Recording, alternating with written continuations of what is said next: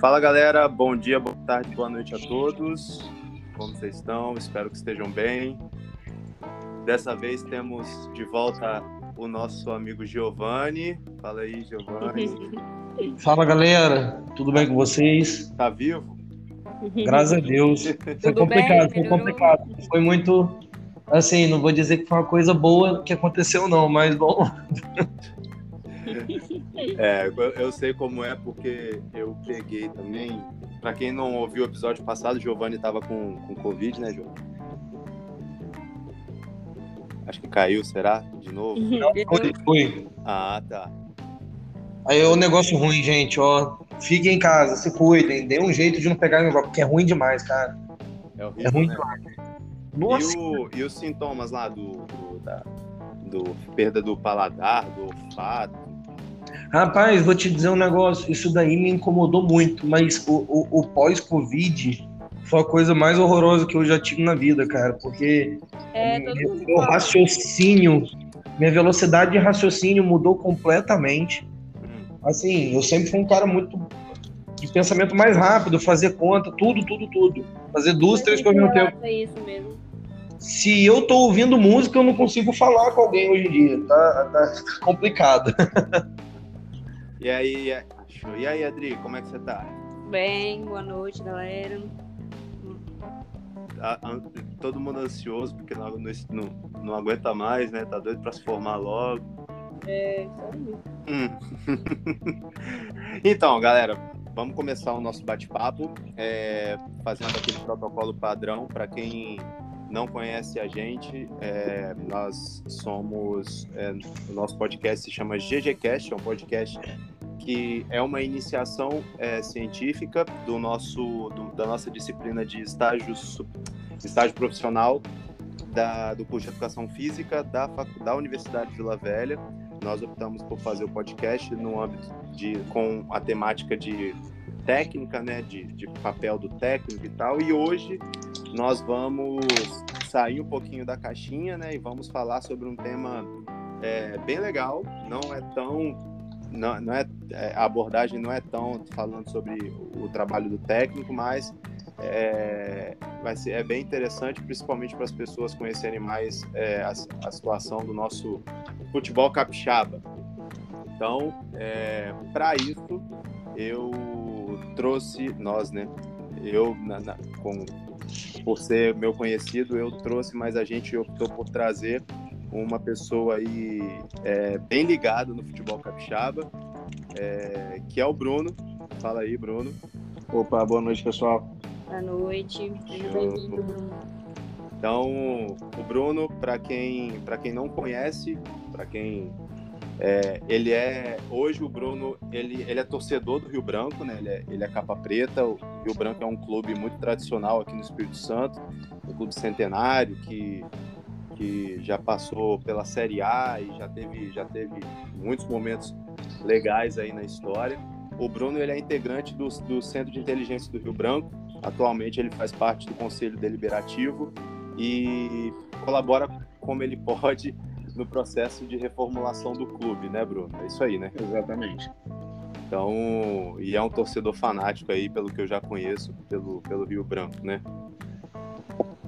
Então, Fanático não, a gente, a gente torce. a gente torce. torcedor, um torcedor Você- normal. Você não é fanático, não, né? Um torcedor normal. Ah, entendi, então. Aí, Então, galera, aí eu já tenho a curiosidade já, já tenho uma pergunta para fazer já. ah, É porque é algo bem comum, eu acredito que assim, pessoal aqui no estado não tem tanto disso, né? Como é que é torcer para um time capixaba, Bru- Bruno? Cara, é bom demais. já até sei o que ele vai responder. A sensação de participação é, é muito grande.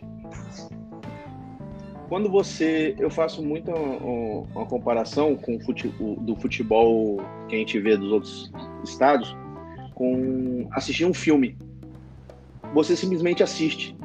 Você vê acontecendo, acabou ali, achou legal ou achou ruim e pronto. É, quando você participa, no caso, indo ao estádio frequentemente, você se sente parte daquilo. É bem diferente de torcer para um time do Rio, que é, sei lá, 90% ou mais da população capixaba torce. É, isso é verdade. O, acho que o Giov- Giovanni, você é de Campos, né? É, era isso. Era até por isso que eu perguntei, cara, saber assim se o, o sentimento é o mesmo que a gente tem lá, que a gente tinha lá em, que eu tinha lá em Campos com o Hugo Itacais, que é aquele negócio. Hoje eu moro, moro há 11 anos fora da cidade, então tem pelo menos aí 7 anos que eu não vou time, mas é, é notícia, procurar assistir online e tal, mas esse sentimento de pertencimento que o Bruno falou é o que mantém, eu acho, a, a indústria do futebol como um todo ativa. Porque a gente pensa, ah, os clubes grandes, os clubes grandes giram montantes de dinheiro, isso tudo. Então, o futebol nas, nas localidades não são os clubes grandes. É. Se a gente parar para pensar, o fato de nós termos um futebol inexplorado, de certa forma, aqui no Espírito Santo, isso ainda fomenta o esporte na localidade. O, o, o, o- o que nos deixa triste, né, é que ele é pouco que ele é pouco explorado mesmo. A gente tem muito atleta capixaba atuando por clubes de Série A, Série B, mas são atletas que a história deles aqui dentro do Espírito Santo é muito pequena, em alguns casos nula, né, como profissional. É. Exatamente. E o, os clubes do Espírito Santo tomam com certeza o desempenho de a quantidade de atletas que poderiam surgir seria muito maior. E esse sentimento de pertencimento é muito bacana. Cara, a, é, a gente vai falar muito hoje sobre os principais motivos para isso ter acontecido, né? É, porque, né? Aquela pergunta que não quer calar. Por que, que o futebol capixaba é considerado patinho feio?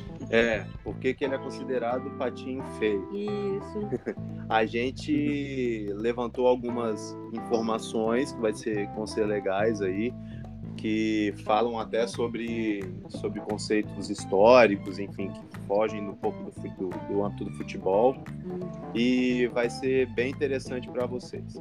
Antes, eu só vou contextualizar, a gente vai falar, como a gente trouxe o Bruno, a gente vai falar muito sobre o Rio Branco, né? Então, é, o Rio Branco, para quem não sabe, ele é um clube aqui no estado do Espírito Santo centenário, ou seja, ele é um clube que possui mais de 100 anos, é, tem uma história muito bonita, é um clube popular que veio de, de uma origem muito popular por pessoas que não tinham o privilégio de jogar é, em clubes grandes aqui. Se eu estiver falando alguma besteira, você fala, tá, Bruno? É, Então- o, principalmente o Vitória, né? Que era Uhum. o, o clube da capital, mas era o clube da elite. Então tinham pessoas que não podiam é, participar do Vitória por não fazer parte da elite da, da população capixaba, né? Então eles resolveram fundar o Rio Branco. Um pequeno resumo, né? Foi mais ou menos isso. Era, era Juventude e Vigor. o nome. Juventude e Vigor. Juventude e Vigor. Eu tô com. Eu tenho um trabalho que os meninos, os meninos. Eu tenho um trabalho que a Dirce, a professora Dirce, me pediu para eu fazer em História da Educação Física, que era nada, Bravo. É tempo, hein? Que era nada mais, nada menos que um TCC sobre algum, é, algum clube ou algo aqui do estado. Eu fiz um TCC sobre a história do Rio Branco. Então-. Eu tenho tudo, tudo aqui. Então, é doido, é legal, é legal porque a gente saber, tem, ó, o Pelé já veio pra cá, é uma coisa, é, é bem legal. Mas enfim, é, você sempre torceu pro, pro Rio Branco, Bruno? Não. Eu Hum, sempre acompanhei de ir no estádio. uhum. É, Mas, sempre a, mas a Eu história... acompanhava assim. Algumas vezes eu ia no estádio durante o ano, mas eu assistia Rio Branco, assistia Desportiva, Aham. né? É, mas como todo bom capixaba, eu cresci torcendo para um time do Rio. Uhum. Aham. E por que decidiu, Bruno, torcer pro. É uma pequena, uma pequena historinha. Em 2010, né, é, início de 2010, o Fluminense veio fazer a pré-temporada aqui. Foi inclusive campeão brasileiro daquele ano. O, o atual campeão brasileiro era do Flamengo, né? Aham. Que era o time que eu torcia antes. Era aquele time do Wagner Love, do Adriano lá? Não, era Adriano e Petkovic. Isso, O Wagner chega em 2010. isso. Aí em janeiro de 2010 teve um amistoso, Flumi- é, Rio Branco e Fluminense no Engenheiro Araripe. Eu resolvi assistir esse jogo, eu- é, o time que eu gostava aqui era o Rio Branco, né? ah, Tinha simpatia, já tinha jogado lá no, no Júnior, então eu tinha uma camisa de, de treino lá. Comprei, a peguei a camisa e fui pro jogo. Quando eu comprei meu ingresso, tava escrito lá, Fluminense contra Rio Branco. aquilo ali me incomodou de uma certa forma. Falei, pô, jogo aqui em Cariacica vai ser Fluminense e Rio Branco? Hum. Aí tá, cheguei no estádio, a torcida do Rio Branco tava colocada num cantinho, assim, bem, bem ruim dentro, dentro do estádio. Todas as câmeras voltadas para a torcida do Fluminense, para o time do Fluminense entrando em campo. O, a imprensa daqui, quando os joga- os jogadores do Rio Branco entraram em campo, era meio que assim, o, o convidado, o, aquele cara que entrou, chegou na festa, mas ninguém queria que ele fosse, Aham. né? Nossa, Tava, tava ali porque o nome dele tava na lista. Mais ou menos isso que, é assim que trataram o Rio Branco naquele jogo, Meu Deus.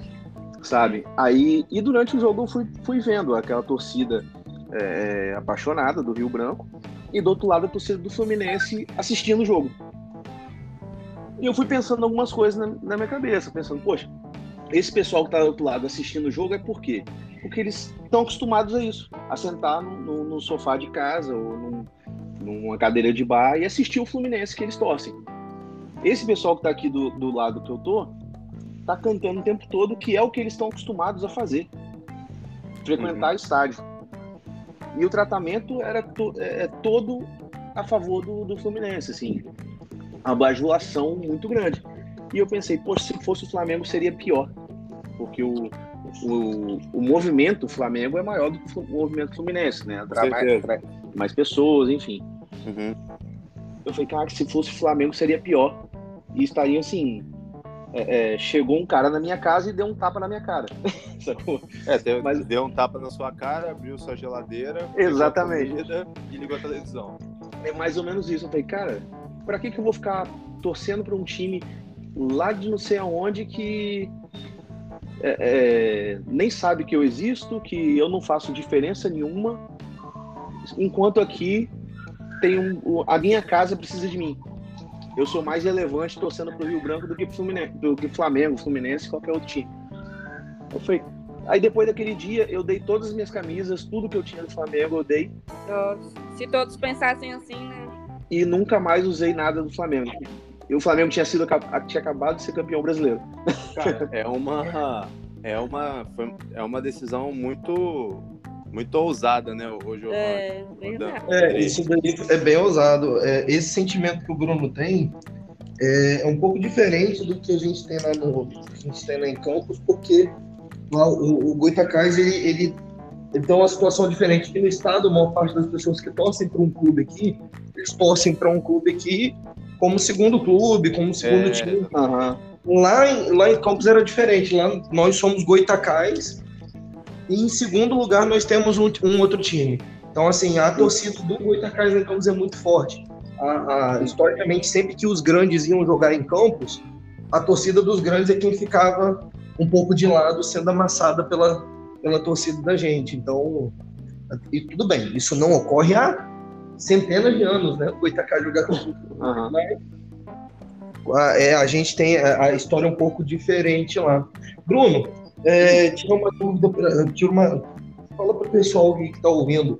É, o sentimento de você torcer para um clube como o Rio Branco, que é um clube de maior torcida aqui do estado, é um clube mais vezes campeão capixaba, é, é, como é entrar com uma camisa tão pesada dentro do, do, do estado do Espírito Santo e não ver esse peso sendo, sendo colocado em prática contra equipes de outro estado. Por exemplo, numa possível disputa de Copa do Brasil, como que é esse sentimento de ir para o estádio e falar, nossa, minha camisa é pesada, um dos maiores aqui, mas contra outros times, outras situações, a gente esse peso não é colocado em prática. Como é esse? É, um no âmbito nacional, né? Explica É, pessoal. É frustrante. É, é revoltante isso. A gente. A gente fica pensando em formas de, de conseguir é, é, levar essa grandeza para fora, né?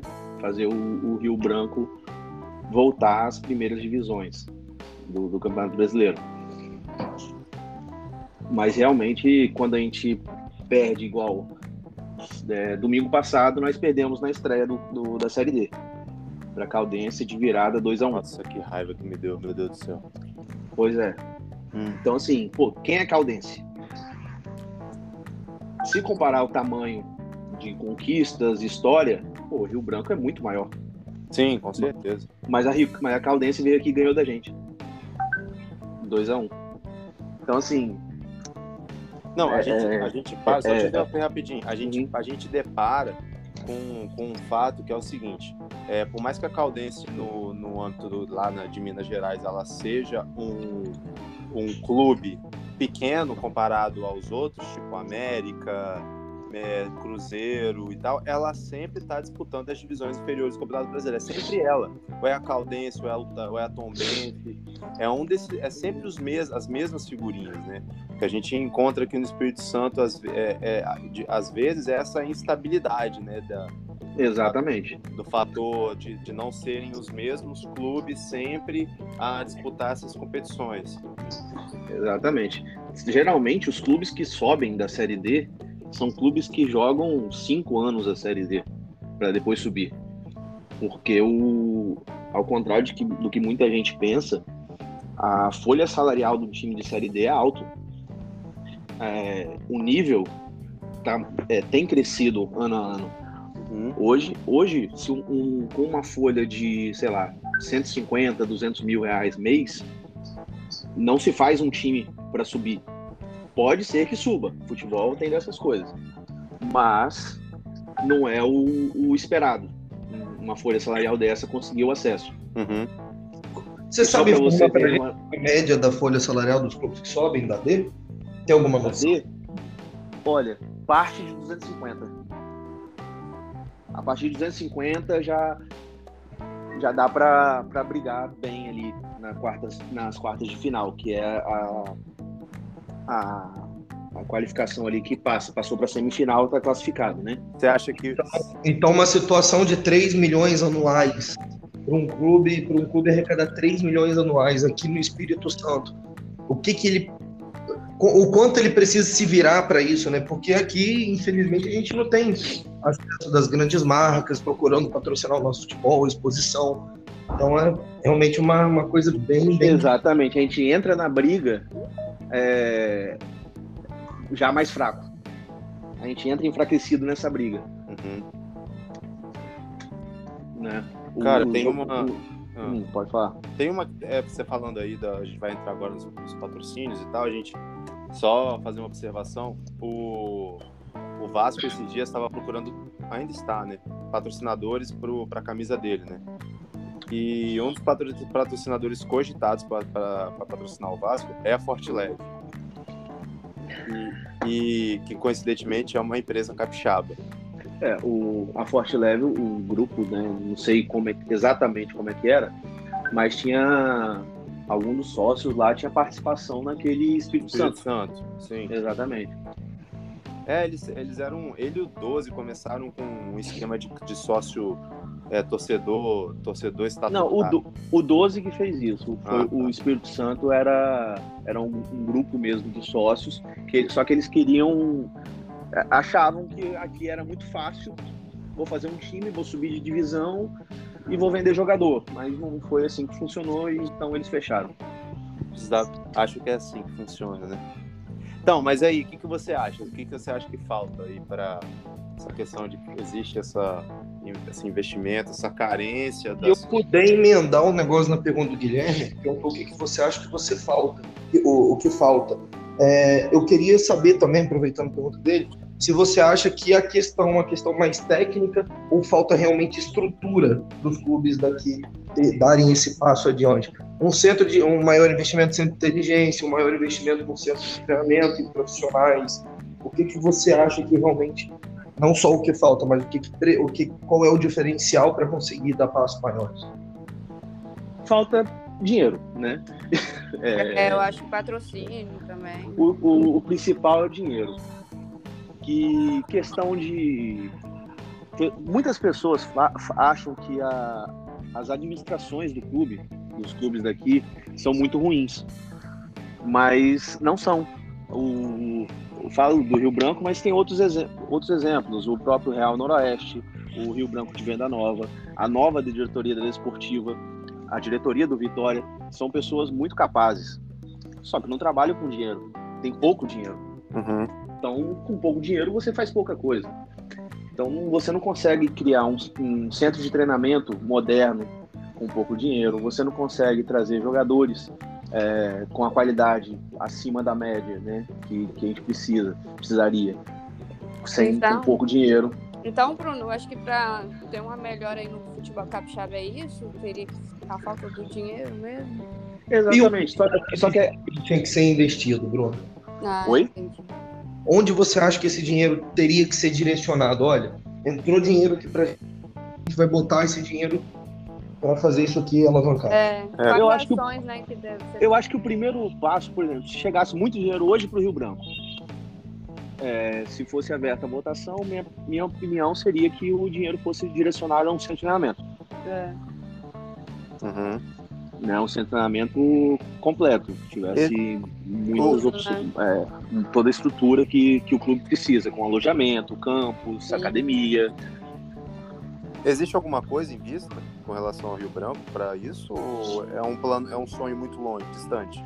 Não, nós temos, é, tá bloqueado na justiça um terreno lá na Serra, né?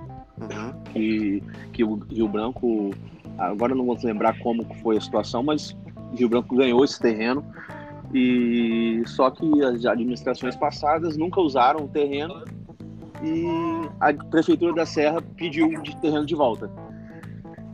Então aí está na justiça a situação. É, Rio Branco tem ainda metade do valor da, da antiga sede na Ilha de Santa Maria que, que o governo do estado comprou. Comprou, mas pagou só a metade. Uhum. Né? E quando vamos receber, não sabemos. é, é um valor que chega na, fase, na faixa de, de 2 milhões. Uhum. Existem pesquisas de, de locais para possíveis centros de treinamento, mas a gente só olha, porque a gente procura dar uma pesquisada, porque no dia que sair esse dinheiro é o, é o para onde ele vai principalmente. Uhum. Não vai ser para comprar, contratar jogador, não, não pode ser para isso. Porque se você faz um time caro, se você não dá uma estrutura para esse time, esse time não vai, não vai render. Uhum. É, é como tá naquele livro do Fernando Soriano, que já foi um diretor do Barcelona, que é A Bola Não Entra Por Acaso. Né? Não, Livro espetacular. exatamente. Não, não, não adianta você contratar os melhores jogadores e botar no mesmo time se você não der estrutura para eles. Uhum. Então, primeiro é a, é a estrutura.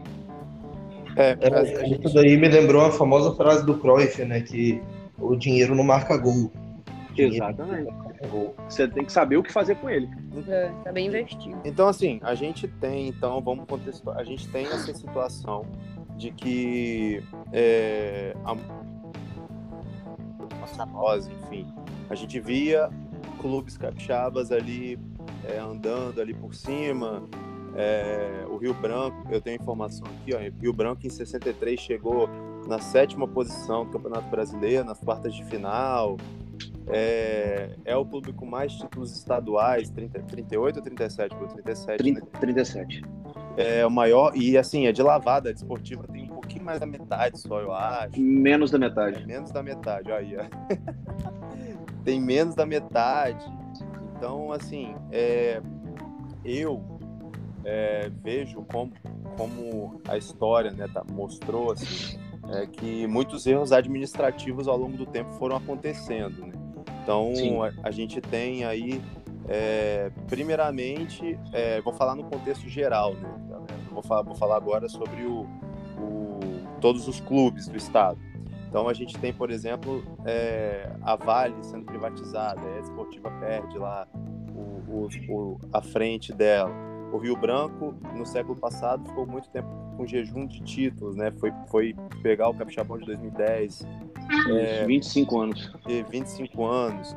Clubes do interior perderam força por conta do fraco investimento das prefeituras. As que- e o que, que ia acontecendo com relação com mais essas coisas, né? É, teve a- a um pouco mais atrás a gente teve a venda do, do, do governador Blay pro, no período militar. É, teve a época e nessa época que o Blay foi vendido, grandes estádios eram construídos né, no, no, no Brasil, no período militar. O estado Mineirão, Serra Dourada, foram tudo construídos nessa época. Então, é, o Espírito Santo perdeu um pouco o destaque. Aí eu acredito que e, e nesse, durante esse processo as primeiras divisões começaram a ficar elitizadas, né? É, a gente Sim. foram diminuindo a quantidade de participantes, disputando um pouco mais. Vale a pena comentar também, Guilherme, que antigamente, em determinado período histórico, os, o Campeonato Brasileiro ele era formado pelos campeões estaduais. O Campeonato Brasileiro que era uma competição do segundo semestre os classificados para disputar para disputa do Campeonato Brasileiro eram os campeões estaduais. Então, a gente tinha participação, às vezes, de 80 e poucos clubes. Uhum. Era uma Copa do Brasil, né? Exatamente. Exatamente. Uhum. Interessante. Assim, é... um pouco mais para trás, galera, a gente. Eu acho que é uma. Antes da gente poder falar dessa justificativa do Espírito Santo ser dos, do, dos clubes serem é, não serem preteridos pela, pela, pela população capixaba, eu acho que vai muito um pouco também do contexto histórico que o, que o Espírito Santo viveu.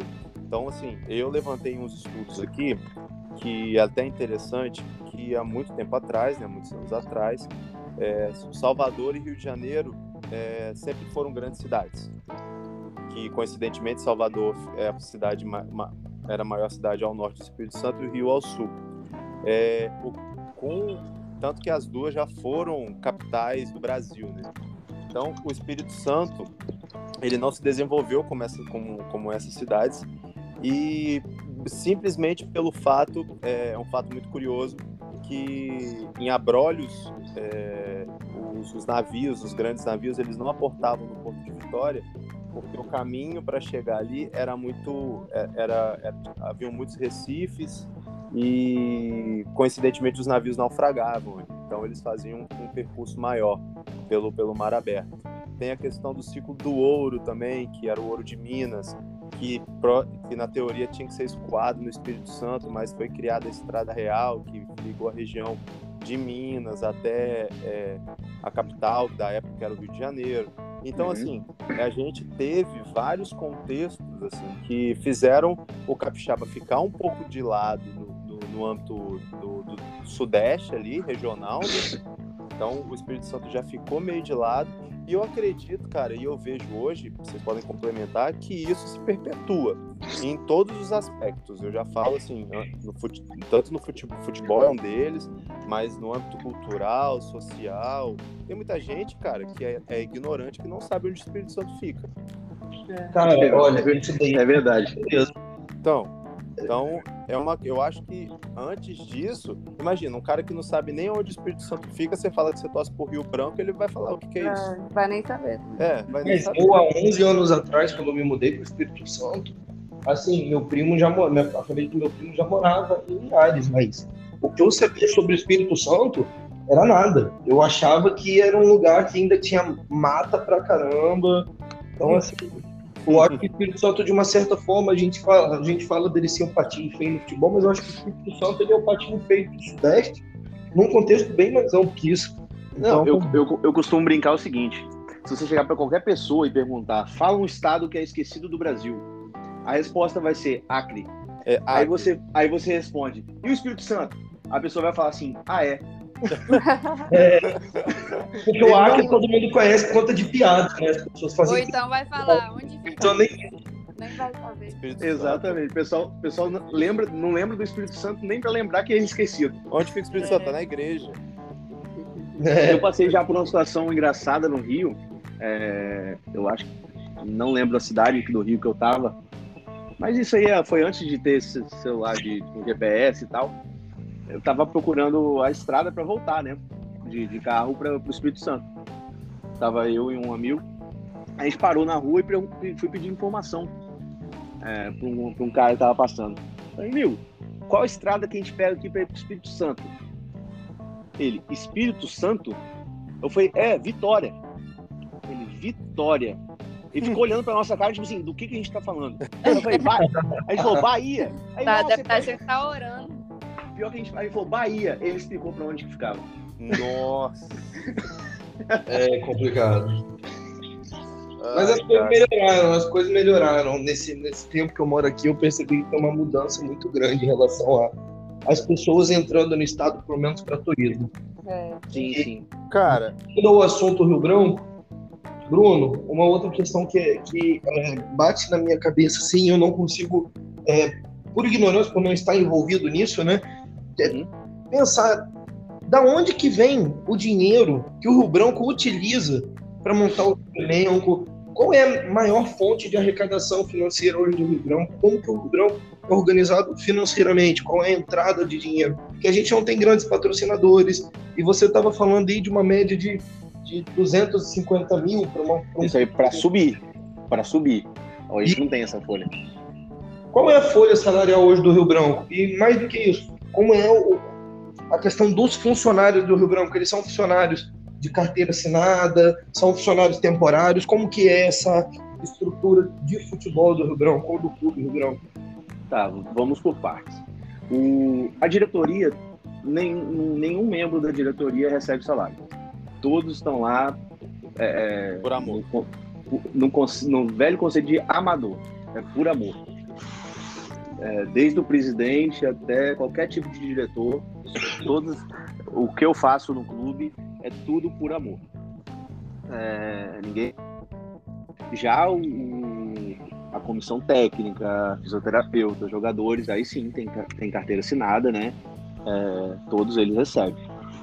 A folha salarial atual eu não vou saber te responder, mas no início do ano, eu lembro que a nossa folha, juntando comissão técnica e jogadores, era em torno de 100 mil, cento e poucos mil.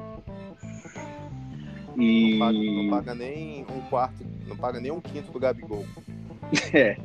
É, é, é- é o troco de bala dele. É, troco de É, bala. E questão de patrocínios, você tem que ir pedindo um pouquinho de cada.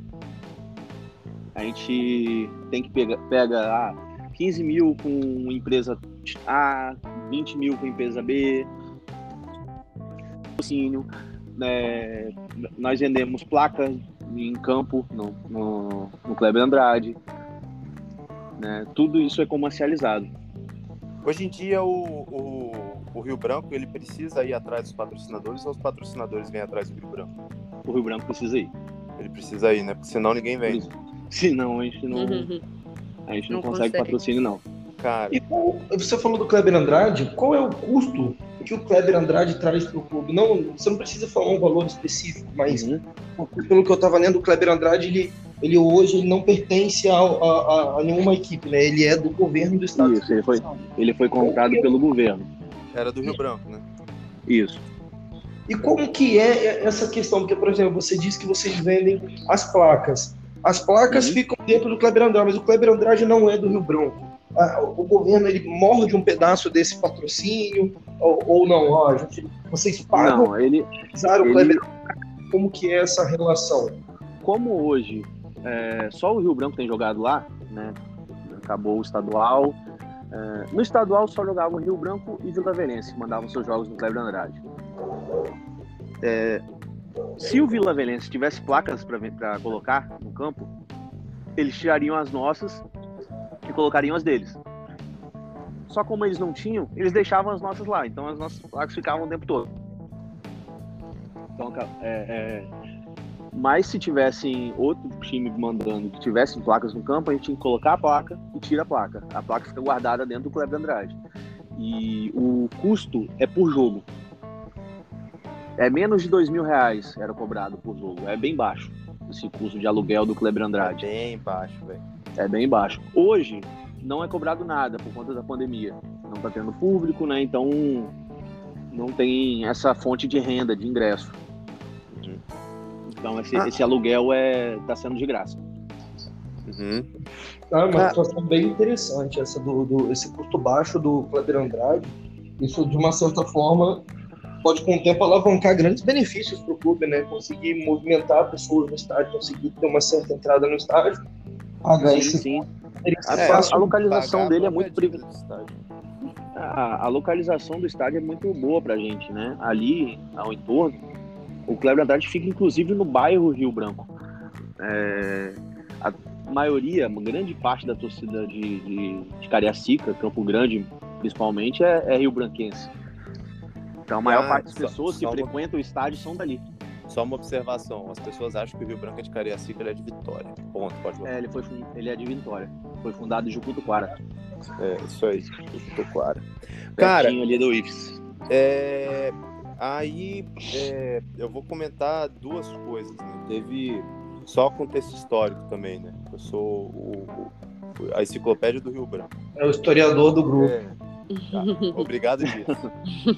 É, Contador de história. é. Aí, cara, é porque eu vejo assim, é, por- porque eu pergunto sobre essa questão é, de diretorias amadoras, né? Teve muito. A gente vê essa questão do, do, do Blay, né? Na época, o governador Blay ser vendido, né? Pro, pra, Uhum. pro governo para fazer o IFES na época, né? Que acho que era isso, o, o negócio de curso técnico lá, que eu não me lembro agora. Era escola, agora não vou Escola lembrar o técnica de Vital, alguma coisa assim. Uhum. É, e logo em seguida, por conta do crescimento de, do- dos grandes estádios, o, o Kleber Andrade, que era o presidente do, do, do Rio, Rio Branco, na época, ele quis construir um estádio aqui. Uhum. Aí, para as pessoas que não sabem, ele morreu antes do estádio ser construído, em homenagem a ele foi botado esse nome. É, o Kleber Sim, Andrade. Ele foi inaugurado em oit- em 83. Isso, em 83. Ele teve o Rio Branco, é, pelas pela história e pelo, pelos estudos que eu levantei na época, ele começou a perder muita grana nesse momento, né? Ele precisou pagar o estádio não tinha dinheiro. É, foi principalmente depois de 86. 7, Uhum. desculpa. 7? 6. 6. Foi principalmente depois de 80. Que o Rio Branco, nesses, nesse, nessa fase, Kleber Andrade, o Rio Branco estava na primeira divisão do Campeonato Uhum. Brasileiro. Então contava com, com patrocínios maiores que, que possibilitavam a construção de um estádio e também manter um time na, Uhum. na, na Série A. É, mesmo usando o estádio, o estádio ainda estava em construção. Em 86, né, o Rio Branco ficou em décimo colocado no, no Campeonato Brasileiro. No ano seguinte não teve o Campeonato Brasileiro, teve aquela Copa União. Foi Uhum. por convite. O Rio Branco foi convidado para a Série B. Com isso, os patrocínios saíram, o custo se manteve, né, que é o custo de uma obra de um estádio é muito alto. Uhum. O cu- o custo se manteve, o time não, o clube não teve condições financeiras de bancar um time bom e ainda manter o estádio. Sim. né? Então, na, na- quando a gente foi tirado da Série A, né, que o Rio Branco não caiu de divisão, da, série, da primeira divisão, quando a gente foi tirado da Série A, isso aí foi com- começou o Efeito manada. a- é, aquela É, bola foi de isso. Deixa eu te perguntar uma coisa. É, acho que é até legal para a gente fechar. A gente, nós temos é, é, em todos os estados, né, a questão das federações, né? Aham. eu, eu sei que, as, que a Federação Capixaba ela é bem é, uns amam, uns gostam, outros não gostam. Porque Quem gosta? Ela, é, aí, porque ela tem um jeito muito peculiar de lidar com as coisas. né?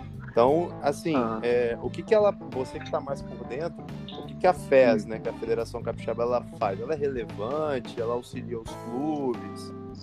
Tá? Ela, ela organiza o, o Campeonato Capixaba, o Campeonato Capixaba da Série B, a Copa Espírito Santo, é, o Campeonato Capixaba de Futebol Feminino, é, Campeonato Sub-20, se eu não me engano. Ela organiza esses campeonatos.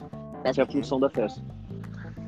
Mas assim, eu digo com, com relação, porque, por exemplo, é, a gente vê, cara, que muitos clubes, eu vou falar, eu vou falar um exemplo assim.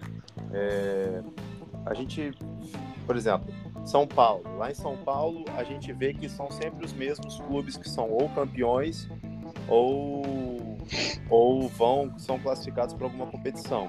E, por exemplo, a série para a Copa do Brasil sempre são os mesmos, ou porque estão na Série A, ou porque ficaram bem colocados no, no, no estadual.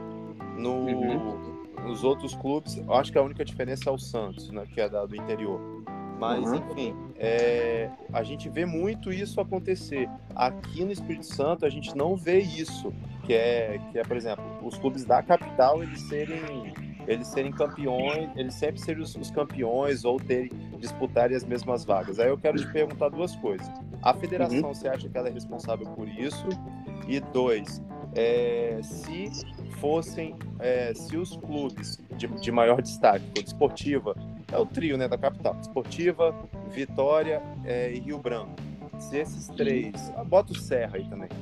Se Sim. esses quatro aí, eles, eles tipo, fossem campeões mais vezes, se houvessem mais é, é, Uma hegemonia maior. duelos, é, é, confrontos, você acha que melhoraria o fato do, do- dessas competições atrair mais público, receita, dinheiro, subir? Você acha que é isso? Ó, a resposta é sim. E vão comentar- começar os comentários pra, de trás para frente. Uhum. É, dando o exemplo daqui mesmo, Rio Branco e Desportiva, que é o maior clássico. O Rio Branco e Desportiva ficaram 30 anos sem decidir um campeonato capixaba, Olha isso. de 85 até 2015. Ô, Giovanni, imagina um Flamengo e Vasco, 30 anos sem ter. Olha, cuidado, hein? E, e, hoje, e hoje já estamos com seis anos sem, sem repetir essa final. Né? Desde 2015 que não tem Rio Branco Desportivo na final. Para você ter uma ideia, é, o maior público do estado, não lembro desde quando, foi esse Rio Branco Desportiva na final, 2015, no Kleber Andrade, segundo jogo. Eu estava lá. E eu não vou saber o número exato, mas deu em torno de, sei lá, 17 mil, 18 mil pessoas? né? É, por aí. Deu muita gente, cara. num jogo do futebol capixaba. Antes disso, não lembro qual, tem- qual tinha sido o maior público. Ah, Mas- século, século passado, com certeza. Sim, sim. É, Isso com certeza influ- influencia, porque você vê nos grandes centros, né? É, Bahia, Minas, pô, Bahia, quando, todo ano você já imagina que o final, qual o final que vai ser. Minas a mesma coisa. No Rio, se não for um dos quatro, você é, tem alguma coisa estranha. Em São Paulo a mesma coisa. Rio Grande do Sul, né? E aqui não acontece isso. Aqui é, existe uma uma alternância muito grande dos, dos times que chegam nas, nas finais, né? Sempre tem time de interior, os times da capital, por, ter, por serem mais tradicionais, são mais antigos, então, consequentemente, eles têm dívidas, então é, é, tem que lidar com isso também. Todos os clubes aqui da capital têm dívida, nenhum deles é, é isento disso. E os clubes do interior começam, duram 3, 5 anos e acabam. Só que nesses 3, 5 anos eles vão lá e, e incomodam os grandes, né? Uhum. E isso acontece porque todas as decisões elas são por votação na, fed- na federação, né? Cada clube vai lá e seja para qual, qualquer decisão que vai deci- é, decidir um, um formato de tabela, um, a questão de, de exemplo, todo o repasse de TV, de verba de TV, passa pela federação Uhum. é, e a federação repassa de forma igual para todos os clubes Sim. seja o, o Tupi daqui de Vila Velha ou o Rio Branco Desportiva ganhou ganhariam a mesma coisa num- numa divisão pela federação. né? Uhum. Quando nós trouxemos, por exemplo, o Louco Abreu, nós ganhamos a, a mesma cota de TV de, do que qualquer outro clube, sendo que nosso, todo mundo queria assistir o Louco Abreu no Rio Branco. Uhum. É, e esse, voltando à questão dos- do peso de voto, quando o Marcos Vicente assumiu em 94, Meu ele mudou esse esquema de esse sistema de voto para que todos os times é, filiados à federação tivessem o mesmo peso de voto, diferente do que acontece em todos os estados do Brasil. No Rio, os quatro grandes têm mais peso. Em Minas, Cruzeiro e Atlético têm mais peso de voto. Em São Paulo, a mesma coisa. E todos os estados que vocês forem olhar, os grandes da capital têm um peso maior de decisão do que, que vai ser feito no, no- no campeonato estadual. Né? E Uhum. quando você nivela todos, aonde tem mais time? No interior. Se você nivela todo mundo, as- a- os interesses do interior passam a prevalecer contra os da capital, que passam a ser minoria, mesmo tendo a maior, a maior parte da- da- das- dos torcedores no- daquele estado. Né? Se você for ver um campeonato capixaba hoje, tem geralmente quatro times da capital. São dez times, Então, a, a 40% só do, do, dos times são da capital. O interesse maior é do interior. E isso dá para ser visto. Eu tenho um, um dado aqui interessante que o Marcos Vicente assumiu a Federação Capixaba em 94. Depois dele, eu não lembro exatamente o ano que ele saiu, mas quem assumiu a federação foi o Gustavo Vieira, que foi que é um indicado do Marcos Vicente. Uhum. Até 94, 93, né? O estadual, antes do. Foram 77 campeonatos estaduais. 71 foram conquistados pelo, pelos times da capital, só seis do interior. Esse número é parecido com o número de São Paulo, considerando o Santos como um dos grandes, né? Sim. Capital mais Santos. É, percentual. Aqui, aqui no Espírito Santo, antes, é, antes de 93, daria 92% para a capital, 8% para o interior. Em uhum. São Paulo, em dados totais, é 96% para a capital mais Santos e 4% para o resto. Uhum. Aí olha que interessante, de 94 para cá, que teve essa mudança de, de, de votos e peso na federação, foram 28 campeonatos. 15 foram conquistados pela capital, 13 pelo interior. Quase 4%. Dá 54 para a capital e 46 para o interior. Ou seja, mais do que dobraram os títulos da, do interior em, em, em 28 anos. Caramba. É, isso daí é um negócio bem legal de, de, de você falar mesmo. Interessante esse dado. Caramba, cara. Né? Interessante. E, isso daí tem um lado bom, vamos botar assim, traz um maior equilíbrio. É o lado bom que você, você equilibra. Só que o ruim é o seguinte: vamos, vamos pensar, vamos fazer um, um, um pensamento. Como, o, todo, todo mundo aqui conhece o Cachoeiro. Certo. Sim, Cachoeiro Itapemirim. Ah, sim. Isso. É, a maior torcida do estado, sem ser dos times da capital, é do Estrela, de Cachoeiro. Mas o Estrela, vamos supor que o Estrela chegasse na Série A do brasileiro. A torcida do Estrela não ia aumentar. Porque a torcida do Estrela pra... é a, é, é tipo a população de Cachoeiro. É, o tipo torcida da Chapecoense. É. Exatamente, é a torcida de Chapecó. A torcida uhum. do Estrela está limitada à população de Cachoeiro. A torcida de Rio Branco e Desportiva tá, tá, não está limitada à Grande Vitória. Todas as cidades de interior aqui no estado têm torcedores de Rio Branco e Desportiva. Eu comentei com o Bruno Mas que é muito os mais outros... fácil. Hum. Eu, eu, comentei com o Bruno em off que é muito mais fácil, por exemplo, um torcedor do Estrela se, se, se tornar torcedor do Rio Branco do que o contrário. Do que o contrário, entendeu? Caso o clube avance, entendeu? Exemplo, Exatamente. Eu, eu, gosto muito, eu, eu torço pro Rio Branco, eu gosto muito do Rio Branco. É, eu torço pelo futebol capixaba, mas assim, para mim seria muito mais fácil torcer para o Rio Branco do que torcer para um Estrela entendeu? Com todo respeito ao Estrela e tal, enfim. Mas. É, hoje, hoje nós temos o, o, Rio Branco de Venda Nova disputando a Série D também, junto com o Rio Branco, mas tem, eles têm uma estrutura muito boa, é, a diretoria deles é uma diretoria muito consciente, muito boa. É, mas supondo que eles subam de divisão, cheguem na Série A mesmo, a torcida deles não vai aumentar. Fica limitada à cidade de Venda Nova. Isso aí mas, é. é... Ah com a ascensão de um clube desse de interior, ah, não digo a Série A, igual você está falando, mas uma ascensão até uma Série C, Série B, isso não faria com que, independente do clube seja do interior ou, do, ou da, da, capital, isso não faria com que os clubes do Espírito Santo tivessem uma. uma ah, fossem mais vistos e isso trouxesse para a gente um maior investimento no futebol, porque se a gente parar para olhar, cara, a gente pegar historicamente os clubes de Santa Catarina, eles foram num crescimento muito, muito diferente do que a gente vê nos outros estados, né? Uh, Santa Catarina, se eu não me engano, em 2016 ou 2017, eu não lembro, chegou a ter mais clubes na primeira divisão do Campeonato Brasileiro do que Sim. o próprio. Então, assim, é. Santa Catarina tinha quatro clubes na primeira divisão. Bahia. Joinville e Chapecoense, se eu não me engano.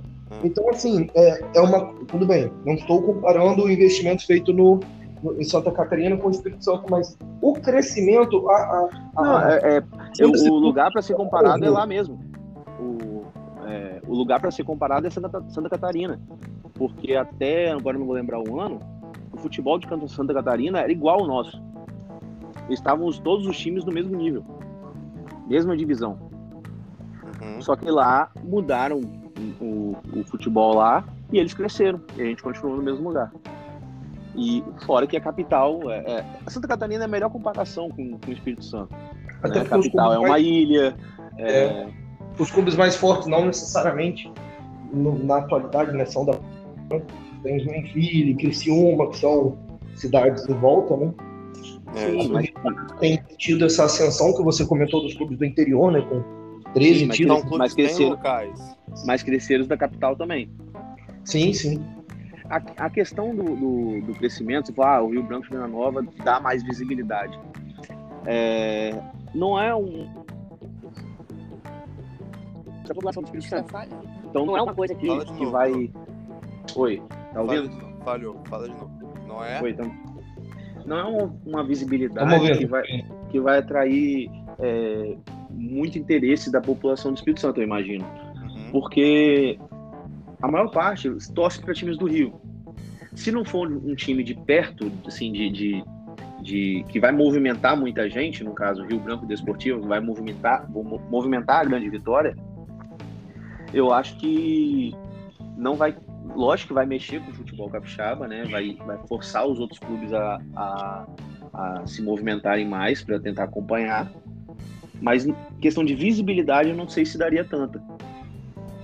Gente, a gente, a gente tem um exemplo disso muito, muito legal, que é na Copa Verde. Exatamente. Tem umas perguntas sobre a Copa Verde. É. O Atlético Ua- Itapemirim chegou na final da Copa Verde E ninguém sabia. e ninguém sabia. E a Copa Verde é uma mini Copa do Brasil, né? É uma, acho que abaixo, a- aba- é, acho que é uma abaixo da Copa do Brasil aí. De Copas, que eu digo, né? Copa É, eu Verde acho- chegou a classificação para o Sul-Americano em algumas edições. É, isso aí. Isso, nas, Nessa nas época, primeiras edições, sim. Era nessa época. Nessa época tinha. É, é, o, o- dá um exemplo desse ano que o Rio Branco ganhou do Sampaio Correia na Copa do Brasil. Pouca gente sabe. Pouca gente sabe. E o Sampaio Correia quase subiu para a Série A do ano passado. Não, São Paulo Correia recentemente, acho que há 4, 5 anos, foi campeão da Copa do Nordeste. É isso aí. um com nível técnico muito, muito elevado perante ao nível do futebol capixaba hoje. Uhum. Então, assim, é um feito que não- você não vê na, na- na imprensa, na mídia. Isso aí é é uma, é uma bola de neve, porque se não passa na, na, na mídia, você não sabe que existe. Se a, se a população não sabe que existe, por que, que eu, enquanto empresário, vou vincular a minha marca a uma coisa que o pessoal não sabe que existe? Ou quando o que é- acontece na maioria das vezes, quando vai falar alguma coisa na imprensa, geralmente é quando é- a coisa, acontece alguma coisa ruim. É. Né? Quando o Rio Branco ganhou do Sampaio Correia, poucas, pouco foi falado. Mas quando a gente perdeu de 2 a 0 pro Vitória lá na Bahia, eu vi, eu vi, eu vi mais notícias. Isso foi noticiado. A gente perdeu de 2 a 0 pro Vitória lá na Bahia. É Aí, aí que tá na cabeça do Capixaba, tá vendo? Por isso Mas eu será que não-. Mas, Bruno, será que isso não ocorre também por conta do. do... É porque assim, o São Paulo Correia quase subiu, óbvio. Isso tem um peso enorme. Mas o Vitória ele é um clube que tem uma camisa muito pesada também, Vitória Não, eu dei o exemplo, eu dei o exemplo do Vitória, mas isso aí ah, pode serve para qualquer time. É, quando a gente igual, sei lá, perdemos para Caldense esse final de semana, não era, um, não era um campeonato, não era final de campeonato, um jogo decisivo, mas foi, foi bem divulgado. Quando acontece uma coisa boa pro futebol capixaba, é pouco divulgado. É, cara, eu confesso, eu confesso que é verdade. Você falando assim, eu vi, eu que não acompanho, eu devo ter visto umas, umas mais, eu vi mais notícias do Rio Branco perdendo pra Caldense do que quando eles, eu vi a- as notícias de classificação porque eu da quando São Paulo correr, porque eu fui atrás e eu, e eu entrei no Instagram para poder ver, senão não tinha visto não. É, você, você não vê, por exemplo, em, em jornais é, é, televisivos, né, da TV Gazeta, que é a maior imprensa aqui do estado, falando coisas do futebol capixaba. Quando eles vão falar, eles falam fazem, fazem um, um resumo, dão um resultado do jogo e pronto. E a matéria com o jogo do com o jogo do Vasco, Aí Flamengo. passa para um. Aí sim, aí passa para a matéria do, da torcida, sei lá, torcedores que foram assistir o jogo do Flamengo do Vasco num bar em Jardim da Penha, sabe? Isso eles vão falar. Então, assim, é, é você não. A, quando a criança tá, sei lá, naquela fase de decidir o time que vai torcer, que o pai vai acompanhar o time, leva o filho para acompanhar o time também, e aí a, a, criança vira um torcedor, eles não têm essa, a, essa opção na imprensa de acompanhar o time daqui. Só acompanha se você estiver no estádio. Você, você na, na, se você for olhar pela televisão, pela, pela Gaz, jornal A Gazeta, pelo jornal A Tribuna, você não vê nada. Você mal, mal acompanha os resultados. Uhum. Né? É, isso aí volta para o jogo de 2015, Rio Branco Desportiva na final, que a TV Gazeta tinha os direitos de transmissão daquele jogo, então ela noticiou que ia ter o jogo durante a semana. Por isso teve aquele, aquele público de quase 18 mil pessoas no estádio. Que foi só noticiado durante, durante aquela semana na TV Gazeta, então o estádio encheu. Se não fosse noticiado, não encheria. Não daria aquele público. Uhum. Cara, assim, é... tem muita coisa, muita coisa é, que a gente que a gente alenca aí que que são os problemas que você mostrou pra gente, que você, que você falou, que a gente, que a gente debateu aqui. A questão, assim, pra gente. O último tópico pra gente falar, pra gente conversar é. Tá bom, ok. É, falamos sobre todos os problemas, sobre todas as situações, é, mas o que eu pergunto é: um dia a gente vai ver algum clube do estado disputando competições a nível nacional, em questão de elite, pensando em elite, você acredita que a gente vai? Só uma, só uma, mais uma complementação nessa pergunta aí do Guilherme. É, você acredita que a gente vai ver esses clubes, né, como ele perguntou? E eu queria saber outra coisa, porque a gente tem hoje na Série A do Brasileiro um clube, um clube de um estado onde o futebol, ele, a gente pode falar que ele é tão grande quanto aqui no Espírito Santo, que é o Cuiabá. O Cuiabá é um projeto de clube empresa, uma estrutura super. É, é, é uma questão estrutura diferente, né? O funcionamento do Cuiabá é diferente.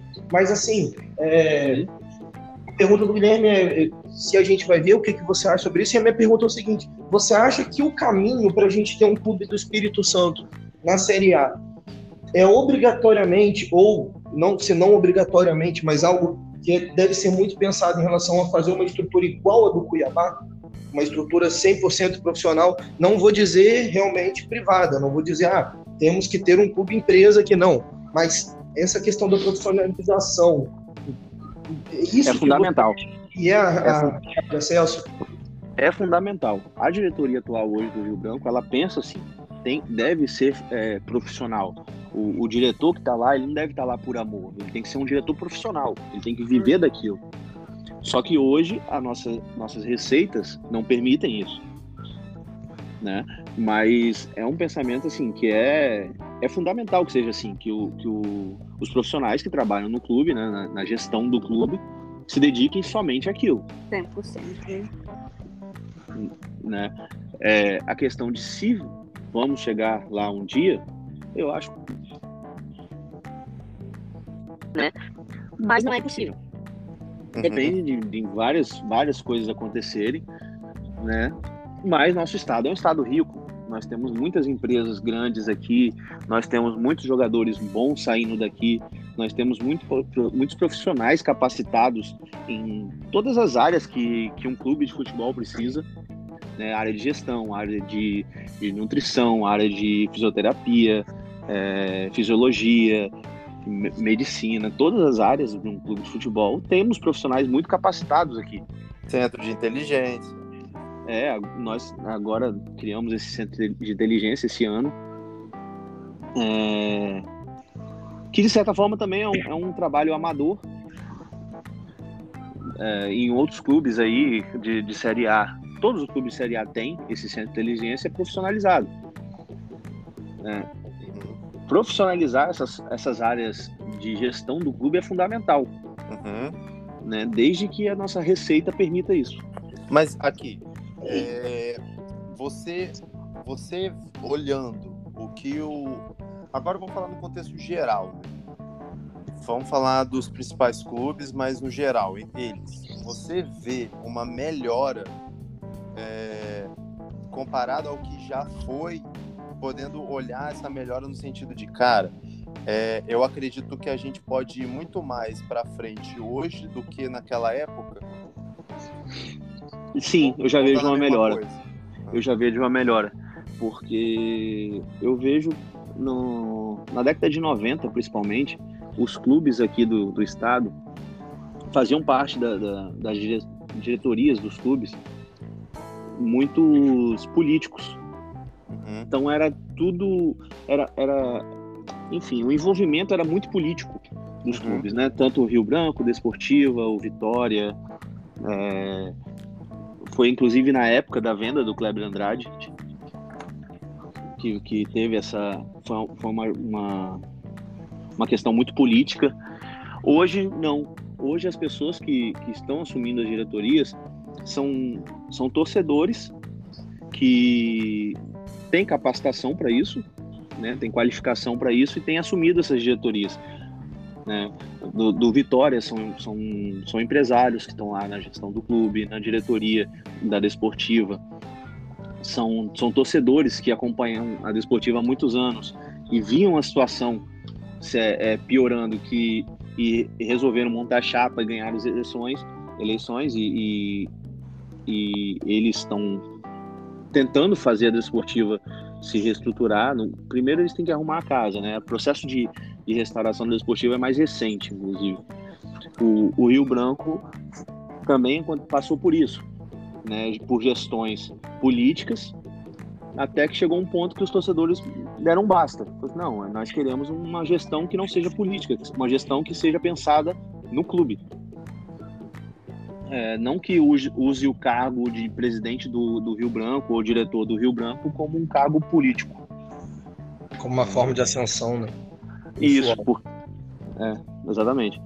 O, o, o, antigo diretor, presidente do Rio Branco, o Maurício Duque, é, teve coisas boas, coisas ruins, é, mas ele, por exemplo, ele era secretário da Fazenda do Estado,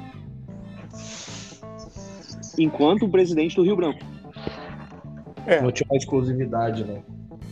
Exatamente. Hoje, por mais que seja um empresário que esteja lá hoje, ele consegue conciliar as coisas. O, o clube é, é mais tratado como empresa do que como um órgão público. Cara, eu, eu, a gente para para ver é, e o Giovanni pode ter até mais propriedade para falar nisso também. A gente vê, a gente está falando, a gente vamos falar num contexto maior. Assim. O Flamengo, a partir do momento que ele sentou e falou assim, vamos reorganizar a casa com pessoas que realmente sabem o que estão fazendo.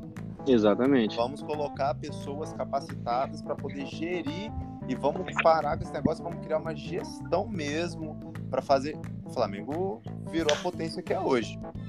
Entendeu? É, a questão, então, ele, ele era essa a questão. Hum, pode falar.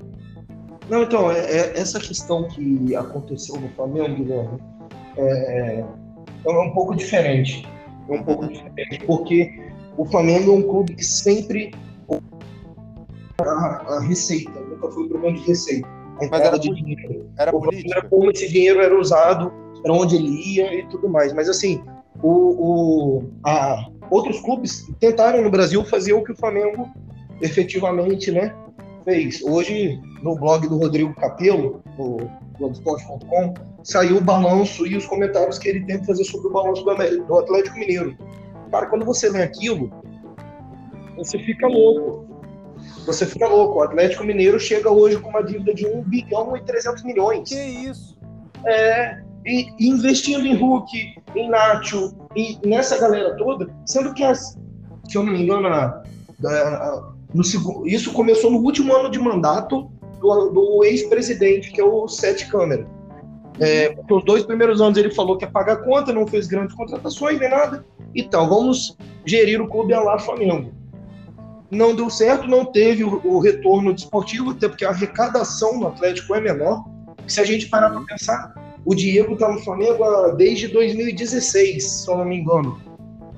O, o Flamengo tinha três anos do processo de reestruturação e já pôde trazer um cara com peso e quando eu digo peso, não digo nem só da história do cara, mas também com os vencimentos que o cara tem para dentro do Flamengo. Então, assim, é muito complicado isso, cara, essa questão da profissionalização, que como o Bruno disse, os clubes aqui têm dívida, né? Os clubes Tem. aqui têm dívidas. Hoje Ah. a dívida do Rio Branco, você falou de um bilhão aí do Atlético. A do 1 Rio bilhão e 300 milhões. pois é, a nossa é, é- é o troco disso aí. A nossa é um milhão. Então, é é exatamente esse um dos pontos que eu queria chegar com você, Bruno. Sobre essa questão da profissionalização barra dívida. Todas as empresas de sucesso, os clubes de sucesso no mundo, eles têm dívidas. O Real Madrid tem muita dívida, o Barcelona tem muita dívida, o- o- os Manchesters, o Chelsea, todos esses clubes possuem grandes dívidas. Mas são altíssimas. equacionadas, né? Exatamente. Até onde essas dívidas do Rio Branco atrapalham o Rio Branco no sentido, olha, nós ou a gente paga isso ou a gente paga aquilo, ou até onde isso está equacionado. Eu estou perguntando isso porque, como a gente está falando de profissionalismo, é, eu, eu passo para você conseguir investir no clube é você equacionar suas dívidas, mesmo que você abra mão de ganhar títulos, de ganhar essas coisas.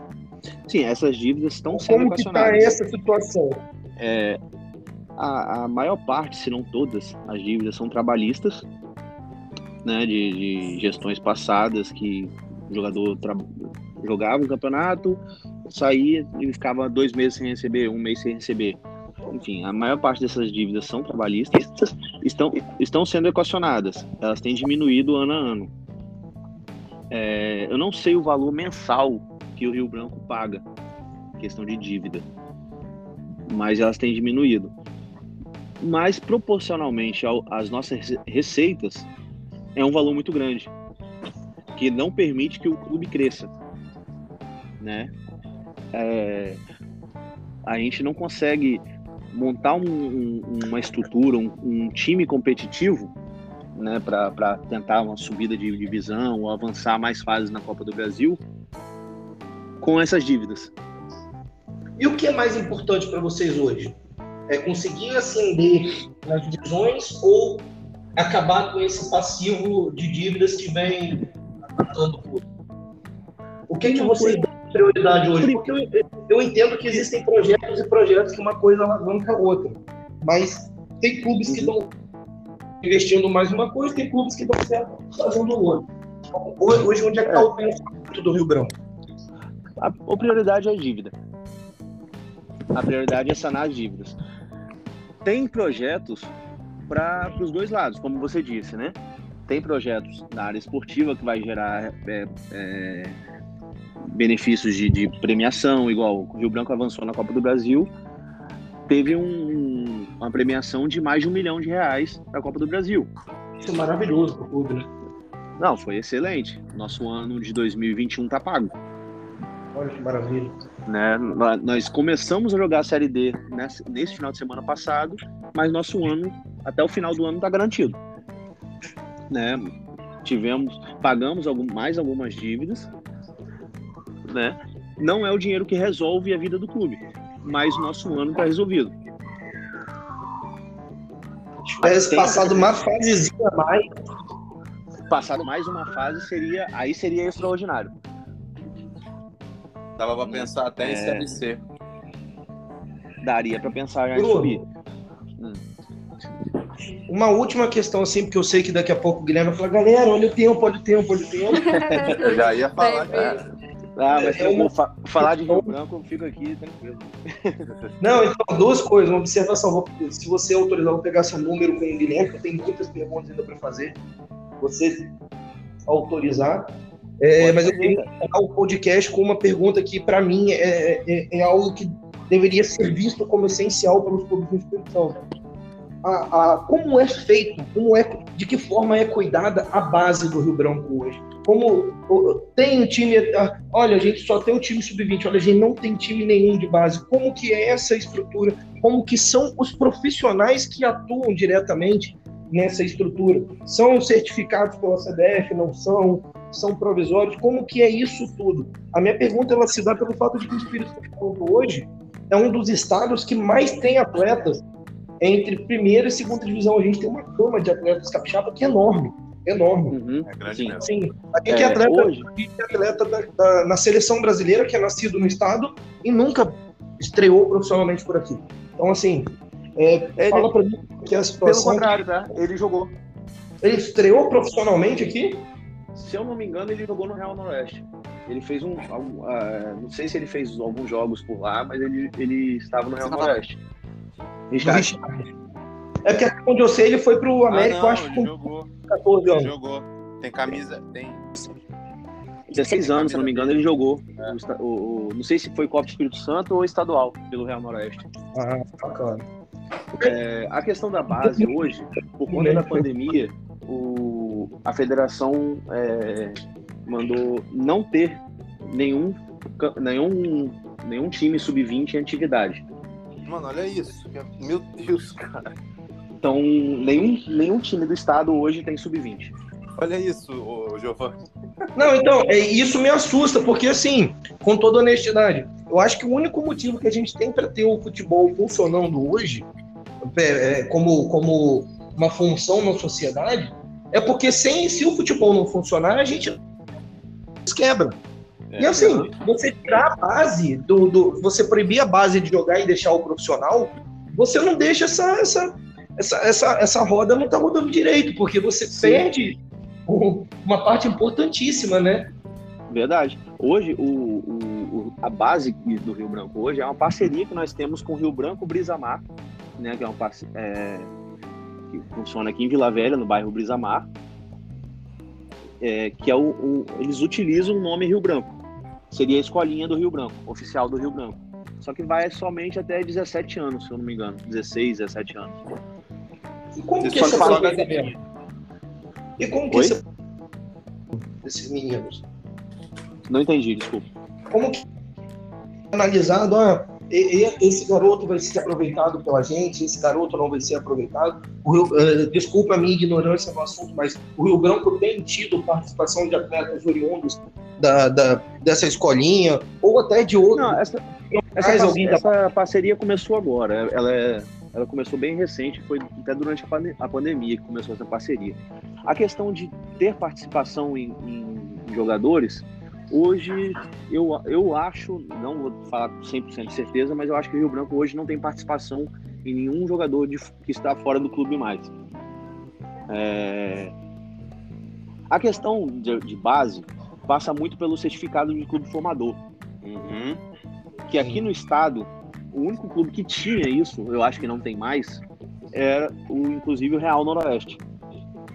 Essa que- questão do clube formador é porque você tem que ter uma, um alojamento para a base, você tem que ter um, um- um campo de treinamento para a base, é, tem todo, todo um- uns pré-requisitos que você tem que, que você tem que cumprir, que não são baratos, para você ter esse certificado. É da pra CBF. que, que tem uma é que você tem uma, uma, uma dificuldade de, de gerir o clube tão grande financeiramente, manter um custo alto para a base, para você ter esse certificado, é muito difícil. É dificílimo ter esse certificado. É, o Vasco esses dias Quando- perdeu. O Corinthians perdeu também, o, o Atlético Paranaense a ficar sem pela primeira vez desde que começou a ser certificado Hoje, hoje o que a gente tem feito é, é pegar esses, por exemplo, esses meninos do, do Rio Branco Brisamar, eles são federados, né, para disputar os campeonatos das categorias de base, né, de, de infantil, júnior, é, juvenil no caso, né, júnior já seria o sub-20. Eles são federados ligados à federação. Isso, futuramente, o Rio Branco tem participação em vendas, mas são participa é participação muito pequena. É, jogador que esteve no. Foi É federado. formador, será que deve ser? Não, não é clube formador. É, pequeno mesmo, 0,0 alguma coisa. É porque exatamente. ele de porcentagem de acordo com a- o tempo que ele fica e a idade que ele fica. Exatamente. Mas de você 15 a 21 anos. E aí a porcentagem de 5% dentro desse tempo que ele ficar entre, entre 15 e 21 anos no clube. Exatamente. mas aí você pensa, eu vou, eu vou pesquisar agora quanto que o Richarlison, por quanto o Richarlison foi vendido pro Everton. Vou- não, o Watford, que é mais fácil. Porque, cara, você imagina, se ele foi vendido por um. Se o Real Noroeste tivesse um certificado desse tipo, cara. O Real Noroeste tinha, não sei se tinha na época. Aqui, é, o Rio, teve até uma, uma, uma briga na justiça pro Real Noroeste receber esse dinheiro. A questão é que o Real Noroeste não é um clube é, igual um Rio Branco Desportivo da vida, que é um clube sem dono, vamos dizer assim. O Real Noroeste tem um dono. Então o, di o dinheiro é o lucro do time dele. Só, o dinheiro é dele. Olha só, só, pra, dono. só, só pra gente falar aqui. Eu achei rápido aqui a do. Quando ele saiu do Watford, foi pro Everton. 45 milhões de libras, que dá 222, 223 milhões de reais. Em Imagina que o 2018, né? Real Noroeste tem acesso a 1% disso. Imagina 1% disso. Dá, dá 2, 2, 2,20 2 milhões e 223 mil. Eu acho que o Real Noroeste ganhou alguma coisa assim, é, disso também. Cara, o que 2 Que o milhões Fluminense- fariam no o Flu- Clube Capixaba hoje? Porque eu lembro que teve as contas do Fluminense foram bloqueadas uma época por conta de, do não pagamento dessa, desse percentual ao Real Noroeste. Olha isso. Então, Então acho que pagaram sim. Só que o dinheiro, como eu disse, o dinheiro é do dono do clube. uhum, não vai Então ele clube. não, não necessariamente ele vai investir no futebol. Pode Vai- ser um. Porque é um pecado. clube. Que é um pecado. Só a gente vê aí, a gente tem exemplo hoje, um clube em ascensão no futebol de São Paulo, o Mirassol. O Mirassol construiu o seu CT, construiu toda a sua estrutura hoje, que é, pode ser comparada com times de Série B e, e alguns de Série A, inclusive, no Brasil. O Mirassol começou tudo com a venda do São Paulo. O São Paulo fez do Luiz Araújo, clube da França. A por- Uhum. pequena porcentagem que eles tiveram daqui, eles falaram, opa, vamos estruturar, vamos fazer acontecer. E tá na Série C agora, foi bem. É, subiu ano passado, se eu não me engano. e assim, tá, é um clube que é, é visto pela imprensa de São Paulo como o clube do interior que tem mais possibilidade, né? Tem uma grande possibilidade de subir para a Série B. Então, tudo começou a partir de uma venda de um atleta que saiu do clube com 16 anos. Isso faz Então- muita diferença. É, É, galera, então o que tá faltando aqui, resumindo tudo, é um shake chegar, ou uma Red Bull chegar e falar assim: construo tudo pra vocês. O que o Rio Branco precisa é só botar o, o- o- virar RB Rio Branco.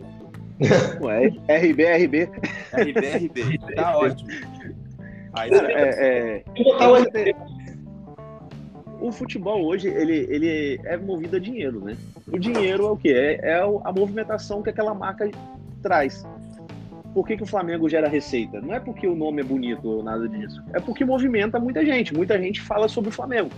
Muita gente vai atrás do Flamengo. Então, é, é, é, não tem muito mistério. Se tiver muita gente, tiver um engajamento igual, quando nós trouxemos o Louco Abreu em 2019, é, o Rio Branco, nós tivemos uma- um crescimento de patrocínio absurdo, porque a imagem do Rio Branco foi, foi muito divulgada. Uhum. É, Se, aquela, se, se, aquela, se aquela ambulância lá, hein, ou se aquele pênalti tivesse sido marcado, hein, ah, foi ridículo aquele pênalti, né? Foi ridículo aquele pênalti. o Rio Branco foi eliminado pelo, pelo Real Noroeste, né? Foi pelo Real Noroeste O Real lá, Noroeste, com no gol. último lance com do gol- jogo teve um pênalti claro e teve um lance Não. também que no estádio o Não, foi, foi aos 53 minutos do segundo tempo. O, o nosso zagueiro roubou a bola do atacante dentro da área. Foi uma, uma. Aquela bola dividida, né? Prensada, pé com pé. A bola tava no meio, os dois chutaram a mesma bola. Aham, O juiz deu pênalti. foi isso mesmo. E, e teve a questão da ambulância também, porque a ambulância não era uma ambulância, né? Era uma Era, sa- era uma sa- Saveiro. Saveiro, Saveiro. não, Fiorino. É a Fiorina. Era uma Fiorino. Então não Que o cumpria. Que o Louco Abreu, inclusive, disse que parecia um carro de linguiça no Uruguai. Foi mesmo. Então, E a assim, federação permitiu que, teve um- que tivesse um jogo lá. O, o, o árbitro da partida ele colocou na súmula que a ambulância atendia os requisitos que exigidos na, pelo, pelo regulamento, né? Pela, pela lei do, do- Não sei se qual lei que é, mas a, a ambulância atendia aquilo. E não atendia. Mas se ele colocou, tá colocado, não tem o que reclamar, não tem É. o, que, o que falar. Tava na, na, na súmula.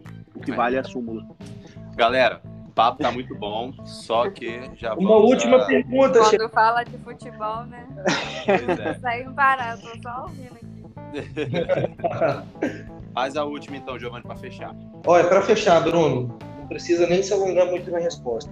Uma empresa hoje montada É, é, alguém cria uma empresa hoje no, aqui no Espírito Santo e fala: olha, nós somos uma empresa que quer atuar dentro do futebol e nós queremos fazer uma parceria com o Rio Branco. Nós vamos. O que, que o que, que a gente tem para proporcionar para vocês? Nós vamos proporcionar toda uma equipe de profissionais e uma estrutura para que a gente profissionalize em todos os sentidos do Rio Branco. Hum. Como, da onde que vai vir esse dinheiro, como vai ser isso tudo feito, não, não, não vou entrar nesse mérito, mas qual é a abertura do Rio Branco, e não só do Rio Branco, se você souber falar do, do futebol em geral, por uma presença de uma empresa dessa que venha para profissionalizar toda a, a, a estrutura do futebol, desde o marketing quanto a parte técnica. Qual é a mentalidade do Branco em relação a isso? Já houve alguma consulta de alguma empresa? dos outros clubes eu não, não, não vou saber te falar. Do Rio Branco, sim, eu vou te, é, nós buscamos isso. Nós procuramos isso. Porque nós não temos interesse em encher nossa camisa de patrocínio igual é feito. Nós buscamos um parceiro que seja o patrocinador master, que vai ser o que vai ser a, a empresa que vai ficar vinculada a tirar o, um time grande do futebol capixaba desse buraco. Ah, não, acho que eu não me entender na pergunta. A pergunta é a seguinte: uma empresa para não ser parceira apenas comercial, mas ela é, cuidar do futebol do Rio Branco. Ser uma empresa especializada em gestão esportiva e ela tomar conta do futebol do Rio Branco. Se ela for especializar. Tipo que a Red Bull fez. Estamos abertos à conversa. É, a, a, diretoria hoje do Rio, do Rio Branco são, é formada por jovens, né, assim, de na faixa de 30, é, pensando em diretoria de clubes, né, que são velhos geralmente, mas entre 30 até 45 anos, em sua maioria, então são diretores jovens, né, com pensamentos modernos de gestão. Então é tudo muito, muito aberto a, a, a essas inovações de mercado. Aí, Giovanni, então, então quando você ficar rico, pode procurar a gente que a gente conversa. Já pode começar. Você, você tá o diretor de futebol do, do, atual diretor de futebol do Inter de Porto Alegre, quando ele era diretor no América Mineiro ano passado. É, dá para fazer futebol sem dinheiro, que não dá para fazer futebol sem caráter. Quando não tem dinheiro, você vai e faz o que dá para fazer e se vira, mas tudo com caráter e profissionalismo, acho que é possível de, de acender. É, exatamente. Nós temos, nós temos exemplo disso que você não, não vale a pena falar, não, que já tá, já tá muito grande já. Bom, mas aconteceu, cara. Tá, tá, tá, aconteceu isso recentemente com o Rio Branco. É, né? é, aconteceu isso recentemente na Desportiva, só que não deu muito certo, né? Então, é, mas, felizmente, felizmente, nosso lado deu certo. Mas enfim, galera, é, nosso tempo se alongou.